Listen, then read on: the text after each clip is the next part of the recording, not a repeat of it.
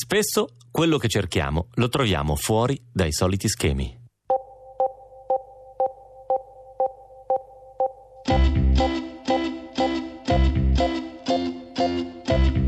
Quando ne parlavo con i miei compagni mi guardavano, un po' mi credevano, un po' no. Partivo sempre con questo entusiasmo, chissà cosa succederà stavolta, mi piaceva questo spirito d'avventura che si capiva. Mio padre aveva comprato un furgoncino Volkswagen color arancione. Io e mia sorella dormivamo sopra una panca, i miei nella dinette, mentre mio fratello su una maca che veniva appesa la sera sopra i sedili anteriori.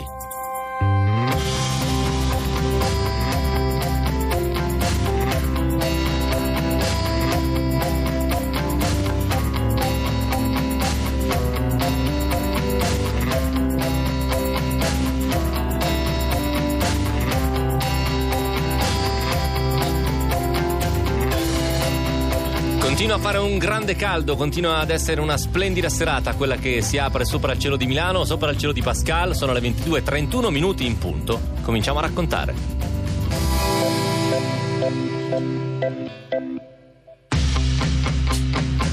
A mezzanotte e mezza in punto di giovedì scorso, Alex Honnold è uscito dalla sua stanza d'albergo, ha attraversato la strada, si è tolto l'infradito che ha lasciato sotto una panchina, ha fatto un respiro molto profondo e ha cominciato a salire le pareti di acciaio e cristallo dell'edificio che aveva davanti a sé. Un palazzo di 69 piani che si chiama Urbi.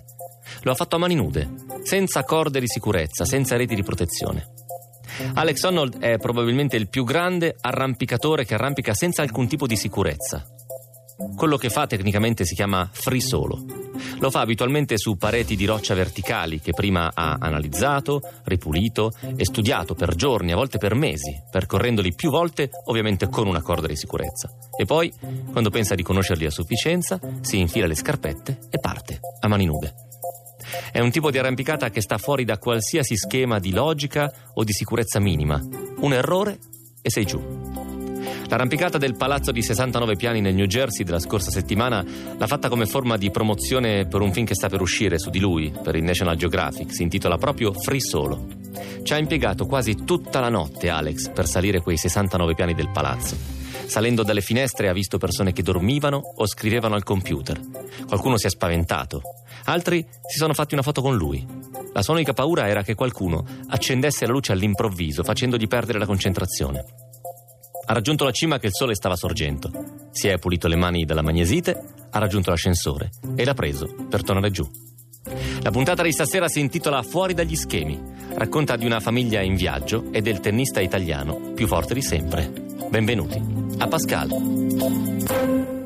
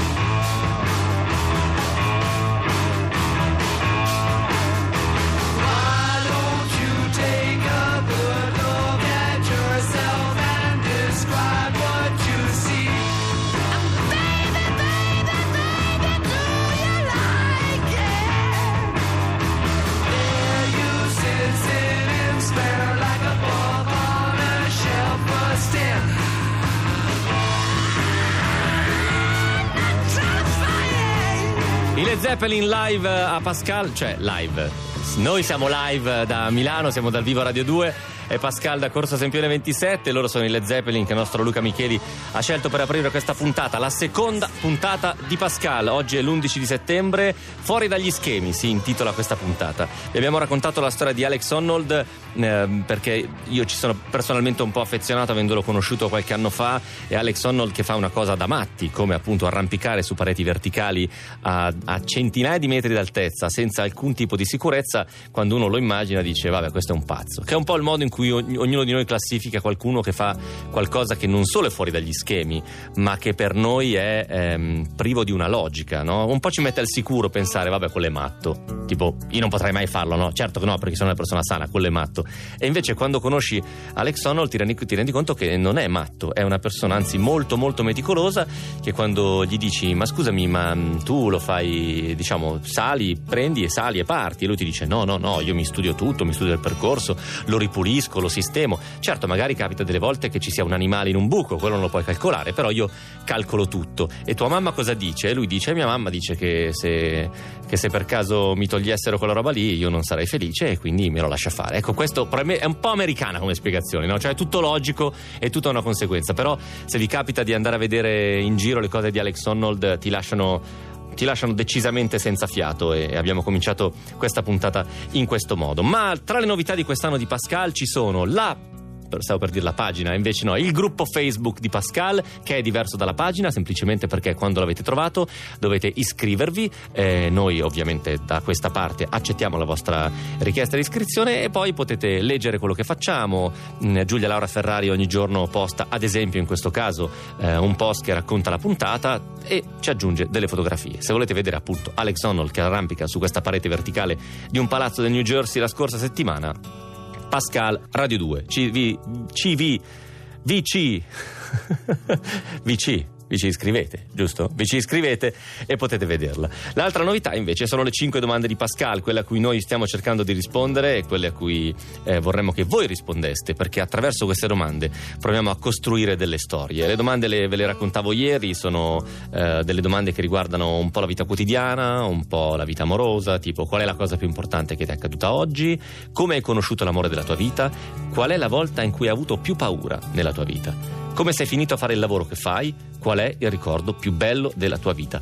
Come volete rispondere alle domande di Pascal? Tipo adesso, ad esempio. Se avete voglia di rispondere a una di queste domande, con un messaggio audio su WhatsApp al 335 80 77 446. 335 80 77 446. Sceglietene una, una qualunque. Prendete il vostro telefono e rispondete tipo qual è la cosa più importante che ti è successa oggi? Ok? Non so cosa vi sia successo. Per esempio, cosa mi è successo di importante oggi? Oggi, ad esempio, ho fatto una riunione in cui mi è stato detto che non erano contenti di un lavoro che avevo fatto. E, e, è strano come anche a 43 anni, quando ti dicono una roba del genere, diventi subito un bambino a scuola che ha fatto o una marachella o ha fatto male un compito in classe e cominci a fare tutti i calcoli su dove è sbagliato, perché è sbagliato, cosa non hai capito banalmente cosa non hai capito di quello che ti era stato richiesto. Sai quando fai il tema e ti viene scritto fuori tema? Esattamente quella sensazione lì. Oggi a me è successo questo. Mi hanno detto che non erano contenti un lavoro che avevo fatto e questa cosa mi ha fatto meditare. Non so cosa è successo a voi, se avete voglia di raccontarcelo. 335 80 77 446, un messaggio audio WhatsApp. Noi lo prendiamo, poi voi non avete idea di che cosa tira fuori Luca Michela. Eh, Michela. Perché Luca, Luca Micheli con un vostro messaggio audio di WhatsApp diventa Poesia mi verrebbe da dire. 35 80 77 446 Un messaggio audio. Che cosa vi è successo oggi? Fuori dagli schemi però si intitola la puntata di oggi. Se non avete voglia di mandarci un messaggio whatsapp E volete solo ascoltarci Alzate un po' il volume. Cominciamo con la storia di Alessandra Pascal, state con noi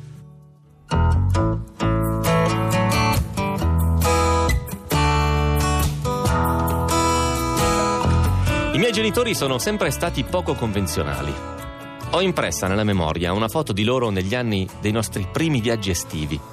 Mio papà con i capelli lunghi, il barbone e la pipa in bocca. Mia mamma con gli abiti anni 70, sempre sorridente. Hanno sempre amato viaggiare in modo molto spartano e avventuroso e i primi viaggi che abbiamo fatto tutti assieme sono stati veramente fantastici. Ricordo in particolare quel primo viaggio in quella terra meravigliosa che è la Turchia. A quel tempo io avevo forse nove anni, mia sorella dieci, mio fratello 5. Mio papà aveva comprato un furgoncino Volkswagen color arancione. L'aveva fatto adattare creando una piccola dinette subito dietro i sedili del guidatore, con un serbatoio d'acqua e un lavandino. Io e mia sorella dormivamo sopra una panca, nella parte posteriore del furgone. Sotto ci stavano le scatole con tutte le cose da mangiare e da vestire. I miei genitori dormivano lì, nella dinette, mentre mio fratello, che era ancora piccolo, era stato messo in una maca che veniva appesa alla sera sopra i sedili anteriori, tra una portiera e un'altra. Con quel furgoncino siamo partiti dal piccolo paesino di 2000 abitanti, dove abitavamo e dove ancora abitano i miei, per andare in Turchia. Il piccolo paesino dove tutti si conoscono e partecipano alla vita sociale era in subbuglio. Un viaggio così lungo, con quel furgone, con una famigliola di tre bambini, in un posto così lontano che forse nemmeno sapevano bene dove fosse. Abbiamo attraversato tutti i paesi della Balcania, dalla Jugoslavia, che esisteva ancora, alla Macedonia, la Grecia, insieme con una marea di turchi che tornavano a casa dalla Germania per le vacanze estive. Loro con le auto piene zeppe di oggetti, di figli, e noi non molto diversi facevamo la spesa perché non sapevamo cosa trovavamo, quindi partivamo con uh, litri di acqua, litri di latte a lunga conservazione, scatolette di tonno e sgombro e fagioli e piselli. La vita a bordo era proprio spartana. Quando era mezzogiorno mio padre fermava il furgone in qualche piazzola e mia mamma tirava fuori un piccolo fornellino da campo e si metteva a cucinare la pasta. Di secondo c'era sempre o tonno o sgombro in scatola, d'altra parte non avevamo frigorifero. Così abbiamo girato tutta la Turchia e abbiamo sperimentato la grande generosità di quel popolo e la loro ospitalità. Ci siamo sentiti a casa dappertutto. Ci hanno sempre lasciato dormire nei loro paesi, in centro, in mezzo alle loro case o sotto i loro minareti, dove il muezzin immancabilmente ci svegliava al mattino presto. Dovunque ci fermassimo per chiedere informazioni o solo per fare gasolio, ci veniva offerto il tè. Ecco, quel giorno volevamo andare a vedere i resti archeologici degli Ittiti sulle montagne a sud-ovest della Turchia verso la Siria. Si doveva passare per Karatepe, un borgo di quattro case di contadini. A un certo punto non siamo più riusciti ad andare avanti col furgone perché la strada saliva, era piovuto molto e il terreno era scivoloso. Non sapendo cosa fare, ci siamo fermati nel primo posto che abbiamo trovato, il cortile di una casa di contadini.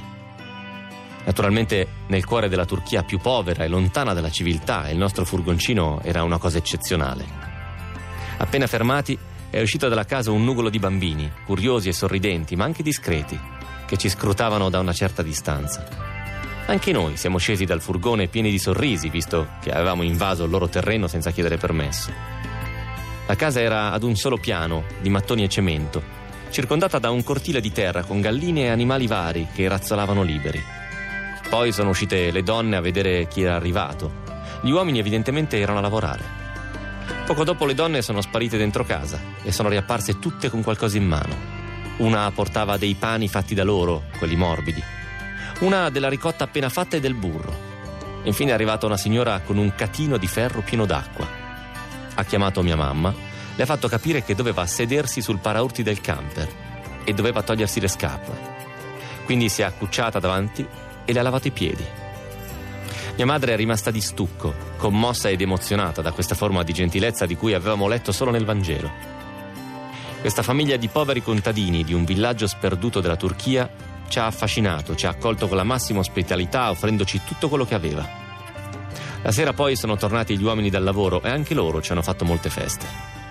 Il giorno dopo hanno chiamato un loro amico che con un fuoristrada ci ha accompagnato a vedere i reperti degli Ittiti. Anche l'autista poi ci ha portato a casa sua e nel suo portico ci ha servito pane, burro, miele e l'immancabile chai, il tè. La Turchia si è rivelata un paese ospitale, cordiale e molto sicuro, ma erano 40 anni fa e noi apparivamo come una famigliola innocua, un po' allo sbaraglio.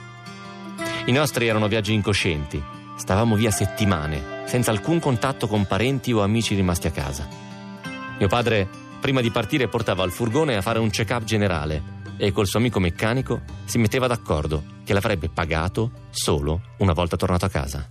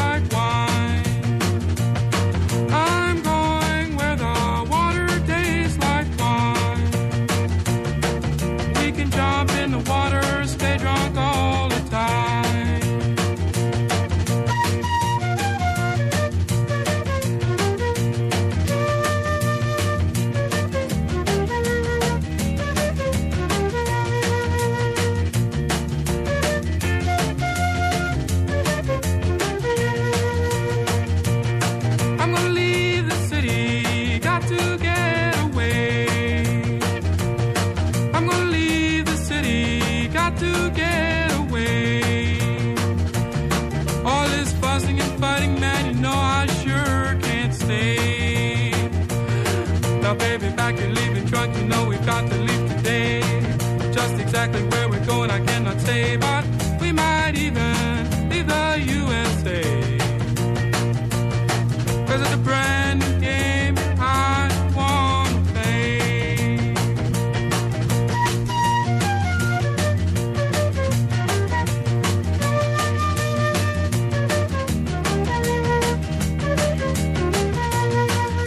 Sempre Radio 2, è sempre Pascal, sono le 22.47 minuti in punto e in una puntata che si intitola Fuori dagli schemi abbiamo voluto raccontarvi questa storia che ha ancora un po' un sapore estivo, in fondo è settembre, è tutto ricominciato, le scuole, le scuole non dappertutto però insomma avete capito no? C'è quel sapore lì che le, le vacanze sono finite o stanno per finire e noi volevamo invece mantenere ancora un pochettino quel sapore di viaggi molto molto lontani, viaggi che onestamente oggi in certe zone non si possono più fare, banalmente perché sei sempre collegato e probabilmente eh, invece che chiedere aiuto a una famigliola turca eh, sulla app della tua assicurazione clicchi e loro ti vengono a recuperare con un furgone e ti portano a casa o in un hotel che, mm, che è sovvenzionato con l'assicurazione. Invece così non era, ti offrivano del tè e ti lavavano i piedi. Pronto? Ciao Alessandra, buonasera.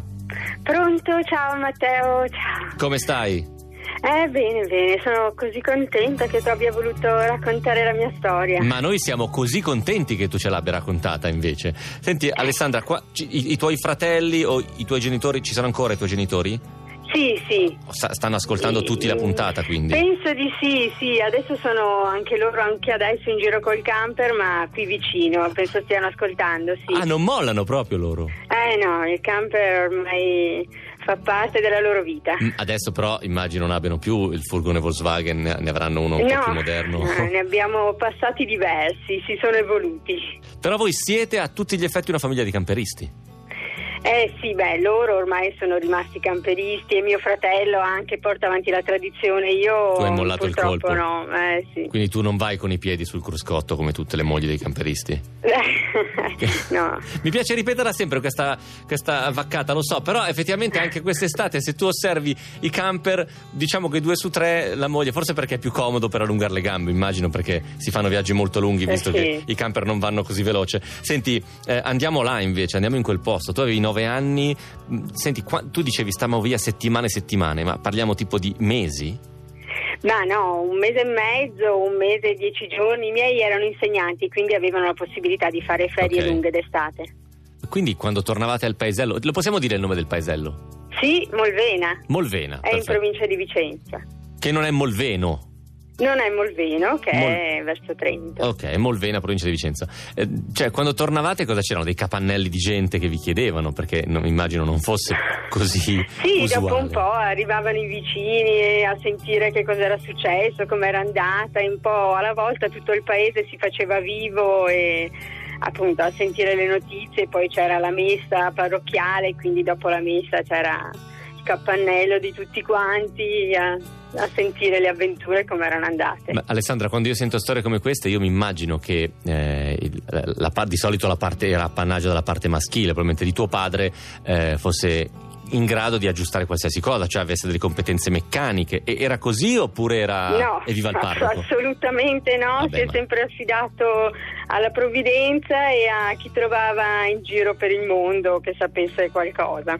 Senti, fa- fa- facevate anche le diapositive, mi, mi diceva sì, Giulia. li faceva Cioè, proprio, diapositive. proprio la vacanza degli anni 70, che ci tornavamo a Esatto. casa a settembre, arrivavano dieci amici. Ragazzi, una pasta e diapositive? Esatto. E poi ore e ore di diapositive? Ecco, appunto, non so se loro le gradissero, però per noi era una festa rivedere le diapositive dopo il viaggio. Mi dici dove siete stati più o meno? In quanti paesi siete stati? Ma abbiamo fatto di strano la Siria, sempre in camper, tutto l'Egitto, Israele, poi il Maghreb, la Tunisia, la- il Marocco, il- anche l'Algeria in mezzo alle osi e poi la maggior parte dei paesi europei, insomma. E adesso ti faccio la domanda che, che farebbe mia mamma. E non mi è mai successo niente? È andato sempre tutto bene?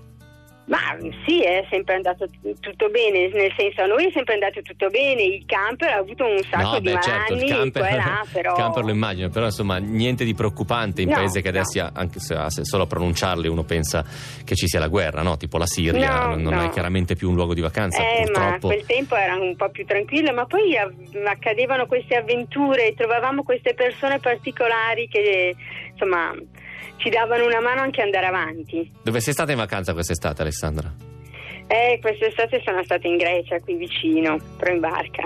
Ah, ok, cioè per te la Grecia è vicino quindi. Eh sì. Nel senso che per, tipo per i miei genitori la Liguria è vicino, la Grecia invece Ah, ok. un po' di meno, però la prendo come un posto vicino. Alessandra, ti ringrazio molto davvero per averci tenuto un po' in quell'epoca e un pochettino con una coda d'estate con questa storia. Salutaci i tuoi genitori e fratelli. Ringrazio molto te soprattutto, grazie. Ciao, buona serata. Ciao, Alessandra. grazie, Ciao, ciao. ciao. I hate it when dudes try to chase me. But I love it when you try to save me, cause I'm just a lady. I love it when we play 1950. It's so cold, it just stays about to kill me. I'm surprised when you kiss me. So tell me why my guys look like you. And tell me why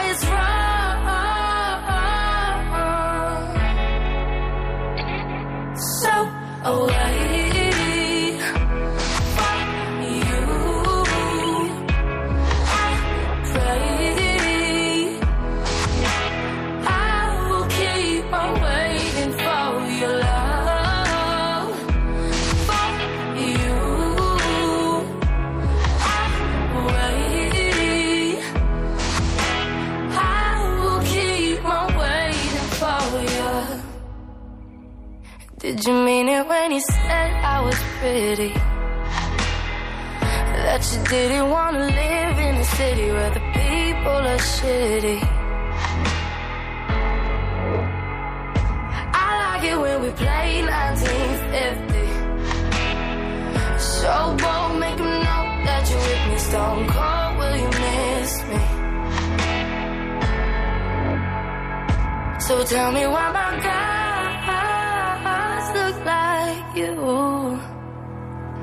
And tell me why it's wrong.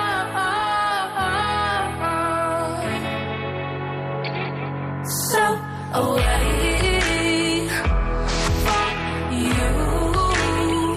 Radio 2, fuori dagli schemi si intitola la puntata di Pascal di questa sera. Eh, vi ricordo che se avete per caso in mano uno smartphone, se state ravanando su Facebook, abbiamo ripristinato una sorta di contatto diretto oltre al profilo Facebook, eh, alla pagina di Radio 2. C'è anche un gruppo che è il gruppo di Pascal che si chiama Pascal Radio 2. Ripeto, è un gruppo. Voi vi iscrivete, noi vi accettiamo e potete seguire le cose che facciamo. Anche quello che raccontiamo oggi in questa puntata, la seconda della stagione, che si intitola, come vi dicevo, Fuori dagli schemi. E dopo la storia di Alessandra e della sua, della sua famiglia, ora andiamo da un'altra parte. Vi raccontiamo una storia, tra l'altro, che eh, parla di un periodo storico che è cominciato sostanzialmente oggi 45 anni fa, cioè l'11 settembre del 1973.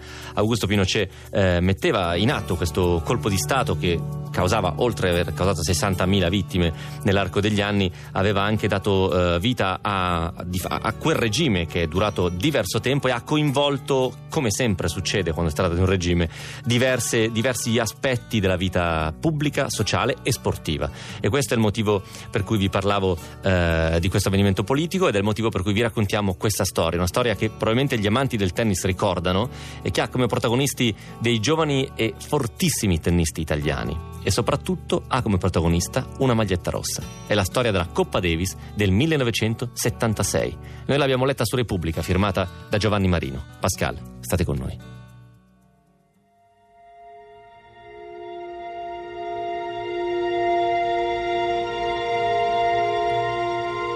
Politica e tennis entrarono in rotta di collisione nell'anno d'oro delle racchette italiane, il 1976. La squadra azzurra è a un passo dalla Coppa Davis.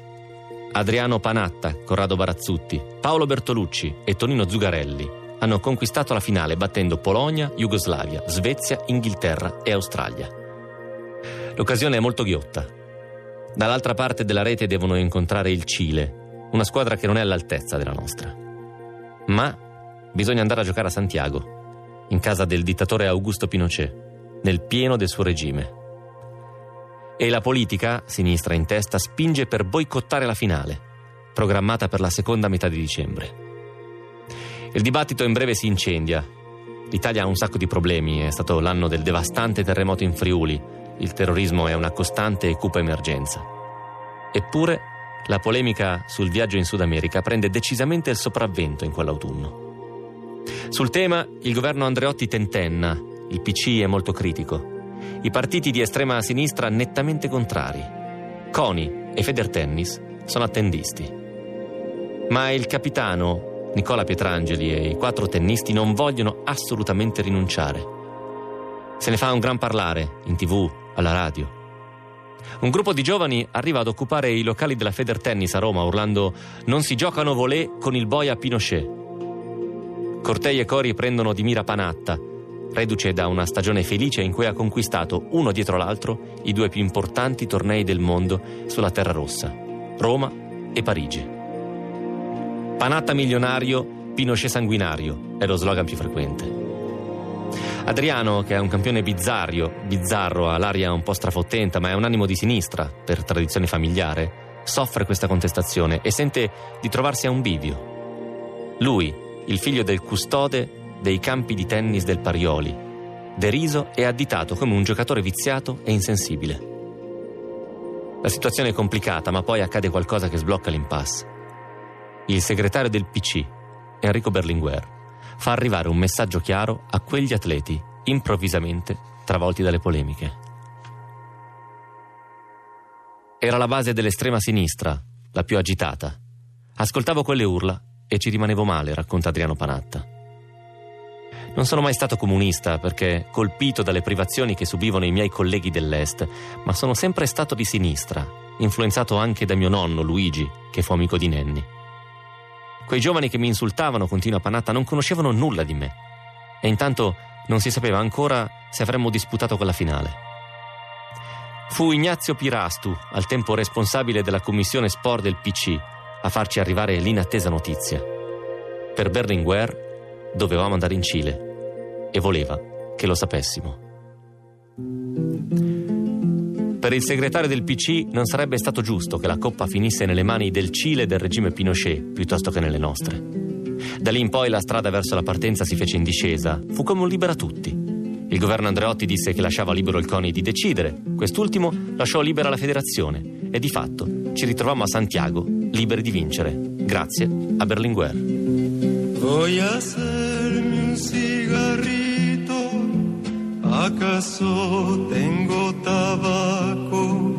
Si no tengo de dónde saco, lo más cierto es que no pito. Ay, ay, ay, me querí, ay, ay, ay, me querí, ay, ay, ay.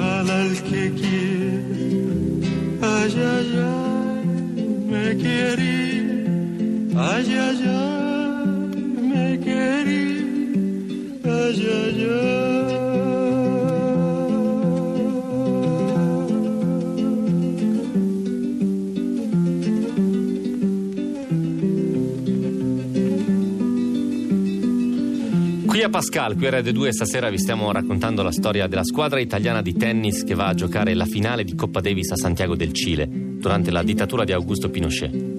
A decidere che è il caso di giocarla e non di boicottarla, quella finale, è la dichiarazione di Enrico Berlinguer.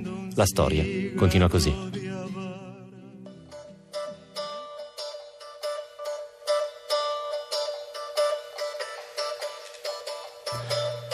Pare che Berlinguer si fosse in qualche modo sentito con il leader comunista cileno Luis Corvalán, che lo aveva messo in guardia sulle ricadute politiche favorevoli al dittatore di un eventuale boicottaggio. In realtà, dietro l'intervento del segretario del PC c'è il concreto rischio che l'ipotesi boicottaggio possa saldare un improvviso consenso nazionalistico in Cile, utilizzabile poi da Pinochet a suo favore. Superate incertezze e veti, il 17 dicembre 1976 l'Italia si gioca la Davis. In un clima surreale. Era strano, racconta Panatta. Avevamo una scorta imponente.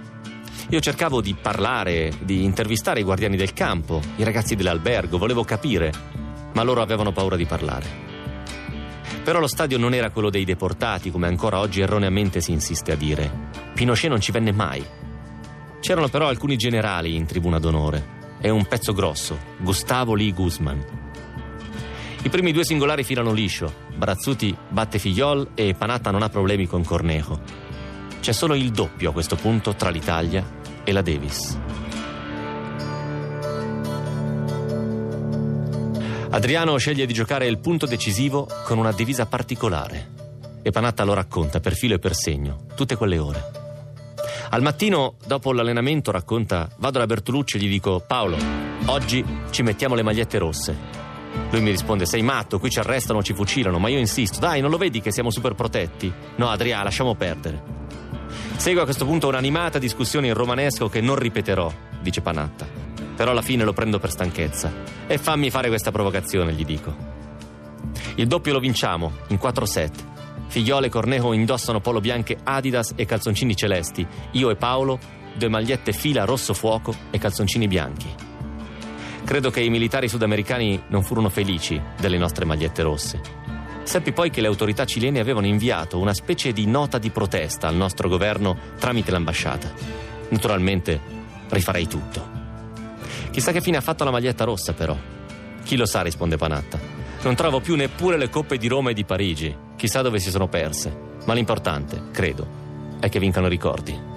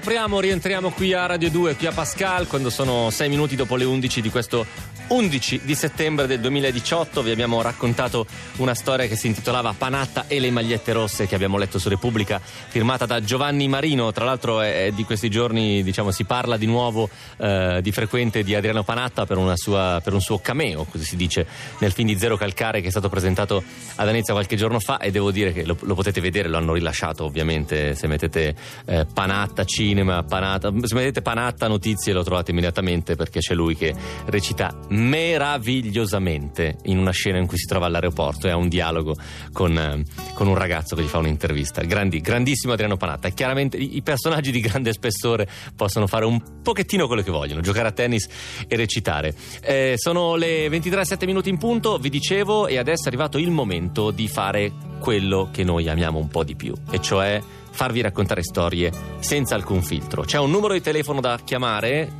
che vi do, ma non componetelo ancora perché ancora il telefono non è aperto. 800 800 002 lo chiamate dopo il brano musicale quando l'ho riagganciato. Che cosa vi chiedo di raccontare? una storia che non avete mai raccontato a nessuno.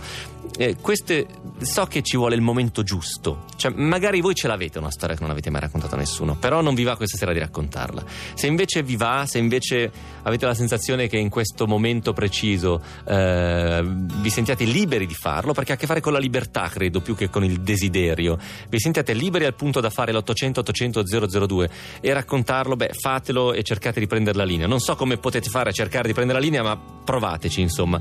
Quest'estate ne parlavo con una persona con cui ero in vacanza, eravamo al mare e non lo conoscevo benissimo, però lui ascoltava il programma in alcuni casi e a un certo punto mi ha detto, sai che eh, stavamo nuotando, c'era una um, galleggiante, una specie di boa mi pare ed eravamo da quelle parti e lui mi ha detto sai che qualche volta avrei voluto chiamare eh, il numero verde in cui fate raccontare le storie che non dite a nessuno per raccontare di quando da bambino ho avuto la sensazione di essere stato a tanto così dall'affogare e di essermi salvato grazie a una boa che c'era vicino alla spiaggia. Sai le boa che dici la raggiungo e torno indietro.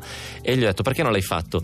Eh, perché avevo paura di non essere capace di raccontarla. Ecco, evitiamo questo problema. Non serve una capacità, non serve un'abilità per raccontare storie, soprattutto quando sono storie che teniamo nascoste in qualche angolo dentro di noi. Basta comporre l'800 800 002 e raccontarmi quello che non avete mai raccontato a nessuno. È una stirata tiepida No, direi una serata calda di metà settembre. È arrivato il momento per farlo. Preparate il telefono dopo il brano musicale 800 800 002.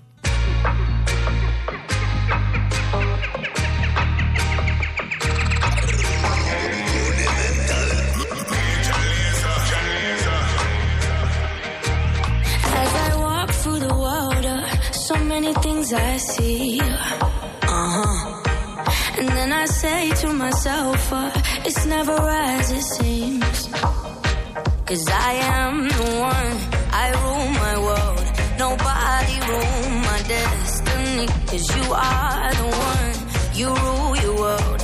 No bad man on your destiny. Leave me alone, let me live my life. Leave me alone, let me live it up, live it up. Leave me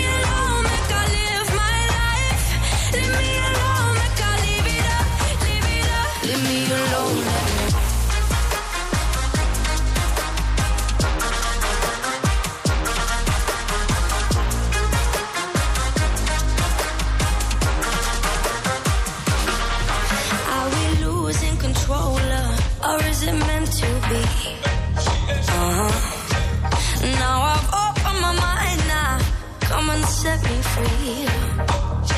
Cause I am the one. I rule my world. Nobody rule my destiny. Cause you Siete molto fortunati se state ascoltando Radio 2 in questo momento, questo è Pascal in diretta da Milano, siete molto fortunati se avete una storia da raccontare che non avete mai detto a nessuno perché c'è un numero di telefono da chiamare in questo momento preciso, dal momento in cui lo riaggancio 800 800 002. Lo avete sentito? Fisicamente il telefono è stato riagganciato, non so se l'avete sentito ma mi auguro di sì.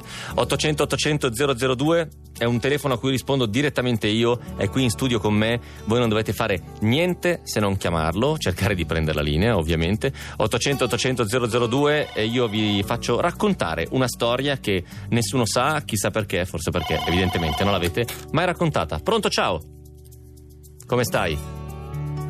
Qualsiasi cosa tu stia facendo, abbassa la radio subito perché mi sento la voce dall'altra parte. Bravissimo! Senti, visto che stiamo parlando io e te, dimmi in due parole la tua storia parla di... Ah, amore. Direi che ci siamo. Stai lì che ti mando in onda, stai lì. 800 800 002, c'era un numero di verde, verde da chiamare, lui l'ha chiamato ed è qui con noi. Ciao, pronto? Ciao, ciao. Rieccoci qua. Allora, una storia che parla d'amore e che non hai mai detto a nessuno. Sì, Qual è? 1991. Ok, per essere precisi proprio. Io sono a Londra Mhm, e sto aspettando la donna della mia vita. Ok. Che è lì, è lì a, Eh. a fare cosa? A lavorare? Deve venire da te? Eh, io faccio il giornalista, faccio l'inviato, sono a Londra, eh, sto cercando di arrabattarmi, di trovare uno, uno spazio, una casa, Ah, perché l'aspetto mi ha promesso che viene. Ok. Eh, a poco prima di Natale al posto suo arriva una lettera. Una lettera? Sì. Ok.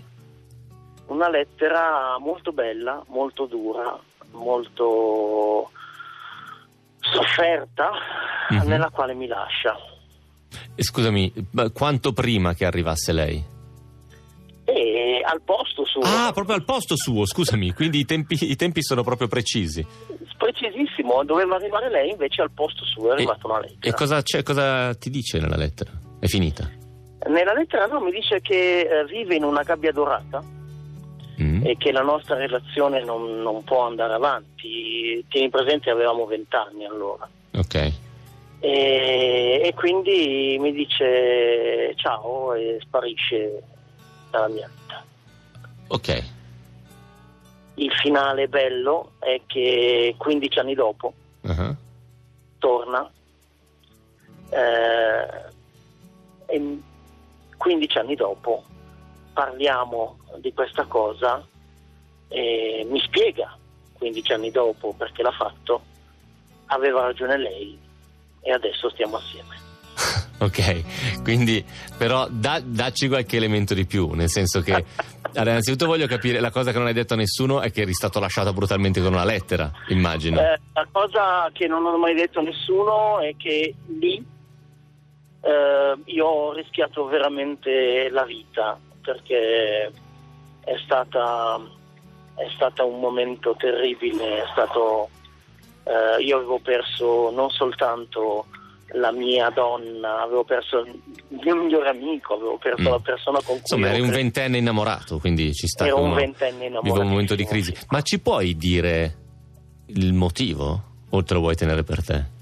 Il Cioè- motivo per- di cosa? Eh, il motivo per cui lei ehm, non è venuta e ti ha scritto que- cosa c'era scritto in quella lettera? Sì, sì, sì, è questo, cioè lei aveva questa... ehm, viveva in questa gabbia dorata, secondo le sue, le sue Ah, ok, parole. ok, ho capito. No, credevo ci fosse eh, sotto la- qualcos'altro, invece no, no, no, no, semplicemente... La nostra, la, nostra, la- la nostra storia forse era troppo giovane e quindi lei doveva fare altre esperienze e vivere altre vite Certo, prima di, prima di vivere questa vita. di chiudersi in un'altra gabbia poi ho detto banalmente state insieme Speriamo adesso state insieme state insieme Sì, sì, adesso sì. ok ma siete sposati avete figli? Non abbiamo figli, conviviamo Va e non è detto E basta. che ci sia il matrimonio. bene allora vi auguro il meglio ti ringrazio per aver chiamato Grazie a te. buonanotte ciao ciao Ciao.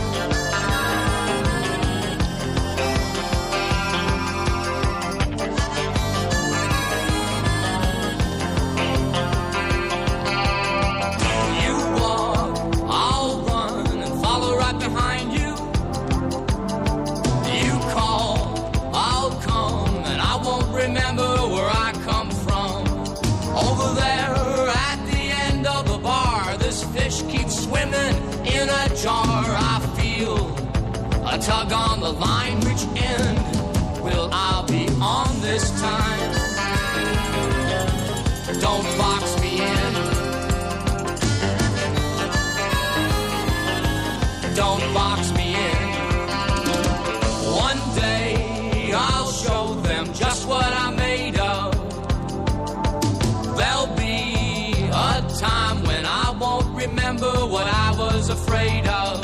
And I'll be swimming in the sea. No banging on this glass for me. My eyes saw red when my life turned blue. So I'm leaving everything that's true. And I'll jump into a brand new skin.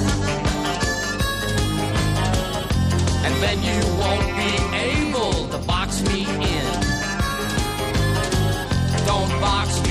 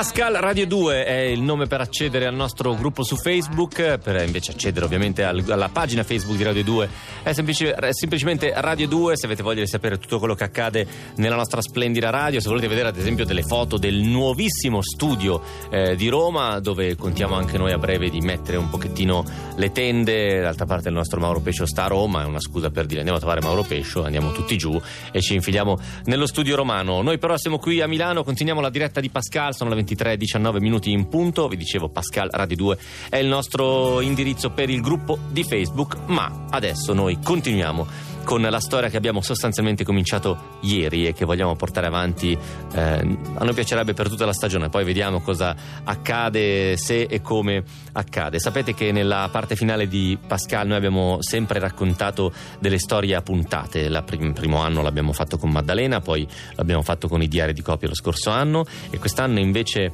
è una persona che di fatto posso dire è già diventato un amico, lo è sicuramente di Mauro che lo incontra quasi, non dico settimanalmente Mauro, ma quasi, ormai da una volta al mese grosso modo eh, Mauro va a trovarlo, sta con lui, registra la sua voce, l'avete già sentita anche eh, ieri e la sentirete tutte le sere, la voce di Francesco che è la persona che ha avuto eh, una vita che, che sta avendo, perché poi è, è, a dispetto di tutto quello che ha vissuto è- è molto giovane alla, nostra età, quindi è, giovanissimo. Ehm, eh, Francesco appunto ha deciso di raccontarci e di regalarci la sua storia, una storia abbiamo, a cui abbiamo dato un titolo semplice per identificarla, per definirla, che è un'educazione criminale, la storia di eh, un bambino, perché da lì parte questa storia, un bambino che quando apre gli occhi è con la mamma e vive con la mamma perché il papà è in carcere. Ehm, lui non sa che il papà è in carcere, sa che il papà non è lì, sa che lo va a trovare ogni tanto, ma gli viene detto che il papà lavora lì dentro, fa l'idraulico, fa l'elettricista, fa l'elettricista e quindi lui semplicemente ogni tanto con la mamma lo va a trovare. Inizia lì la storia della sua vita, inizia qui la storia che vi stiamo raccontando e che racconteremo ogni sera in chiusura di programma. Quindi state con me, stiamo con Francesco, siamo a Milano, sono gli anni 70, 80 grosso modo, i primi anni 80. Eh, siamo da soli con nostra mamma e la mamma ci porta a trovare il papà. Questa è la sua storia.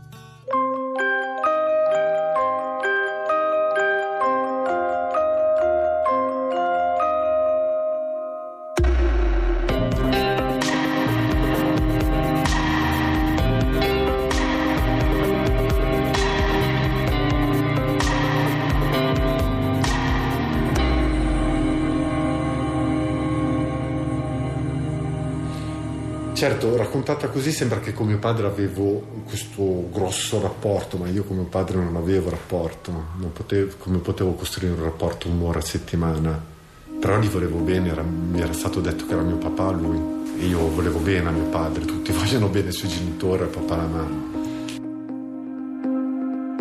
Un giorno mio zio Pino venne a casa. Tutte le volte che lo vedevo ero contentissimo. Viveva come noi a Milano ed era uno dei pochi parenti che frequentavamo. Era l'estate tra i 7 e gli 8 anni. Ero in vacanza dalla scuola. Quel giorno mi prende e mi apre la porta del salottino, mi dice che mi vuole parlare. Io vado con lui in questo salotto. Mi siedo vicino a lui e mi dice: Ti dico la verità su dov'è tuo papà. Io dico: Lo so dov'è papà, sta lavorando. E lui mi dice: No, non lavora là dentro, è in carcere. Mi dice che in carcere ci sono persone che hanno commesso dei reati.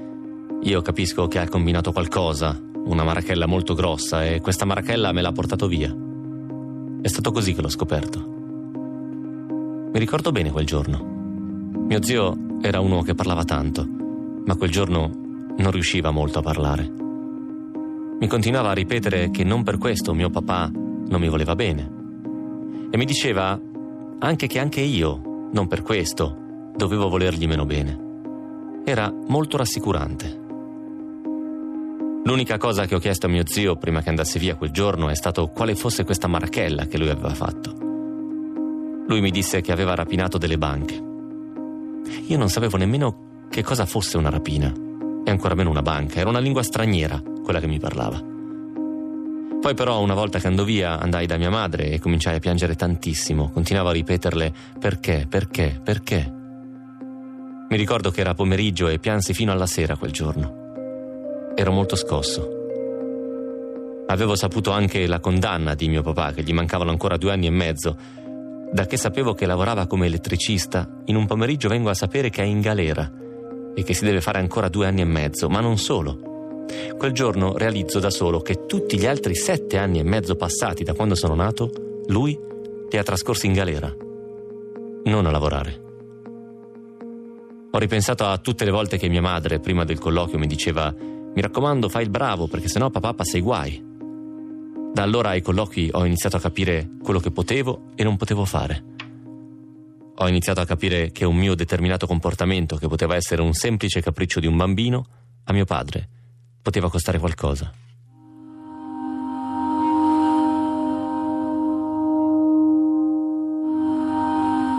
Era un qualcosa che ancora non capivo né conoscevo, però intuivo che potevo fargli male.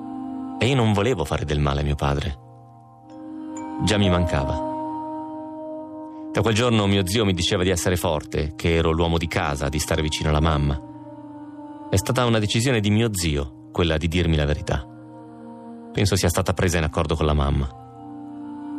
Mio papà, quando l'ha saputo, si è arrabbiato molto con mia mamma. Al colloquio la settimana successiva ha fatto in modo che mi allontanassi e mi mettessi a giocare con degli altri bambini e poi si è messo a litigare con mia mamma. Ricordo bene la sua espressione, quel giorno, contrariata. Credo che lui volesse tenerlo nascosto per tutta la durata della carcerazione, ma era complicato. Io andavo a scuola di fronte al carcere di San Vittore, in via degli Olivetani, al convitto nazionale Longoni. Il carcere era proprio là di fronte non sarebbe mai riuscito a tenermelo nascosto. Come tutti i bambini, anche per me, mio padre era un grande uomo. A me non interessava quello che aveva fatto. Quando poi ho scoperto che era in carcere, ho capito subito che il carcere era un posto difficile, dove la gente soffriva. Non pensavo a quello che lui aveva fatto. Io sapevo solo che mio padre c'era stato dal giorno in cui ero venuto al mondo e ci doveva stare ancora anni là dentro. Sapevo che aveva sofferto tanto e doveva soffrire ancora, e questo, fin da bambino, mi faceva arrabbiare molto.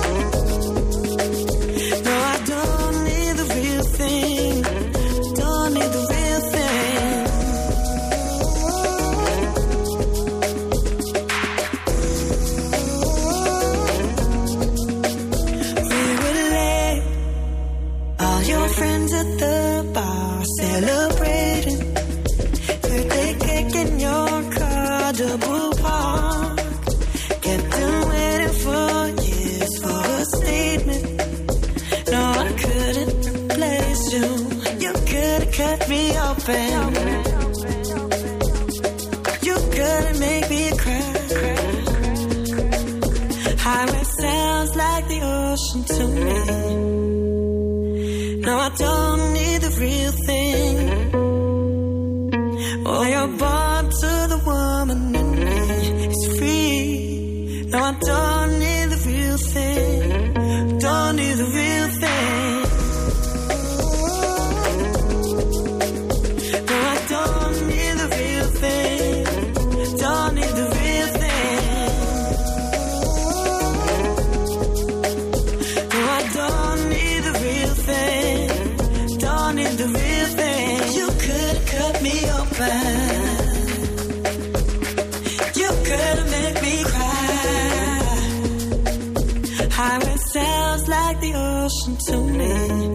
chiudiamo qui, la chiudiamo così questa puntata di Pascal. La seconda, abbiamo ancora tre giorni prima di chiudere questa settimana e poi diversi mesi per raccontare tutte le vostre storie. Continuate a inviarci le vostre storie, passate dal nostro sito pascal.blog.rai.it, vi rimanda direttamente a Rai Play Radio e lì potete trovare la sezione con sito Invia la tua storia. Lì ovviamente trovate anche la sezione podcast per scaricare il nostro podcast, andate oppure scaricatevi la app Rai Play Radio sul vostro smartphone ed è subito facile mettete Pascal tra i preferiti, vi appare subito, immediatamente, quindi non potete mancare. Vi ricordo che se per caso, visto che stanno già arrivando un sacco di messaggi audio per rispondere alle nostre domande, potete trovare le nostre domande, le 5 domande di Pascal, sia sul nostro sito pascal.blog.rai.it, sia nostra, sul nostro gruppo di Facebook che è Pascal Radio 2. Mandate le storie, ascoltate le storie, raccontate le storie, noi torniamo domani puntualissimi 22.30 per raccontare storie, tra poco lasciamo la linea a me, anziano, me, anziano youtuber, noi vi dicevo 22.30 domani perché raccontare storie è il modo migliore per conoscere il mondo. Viva!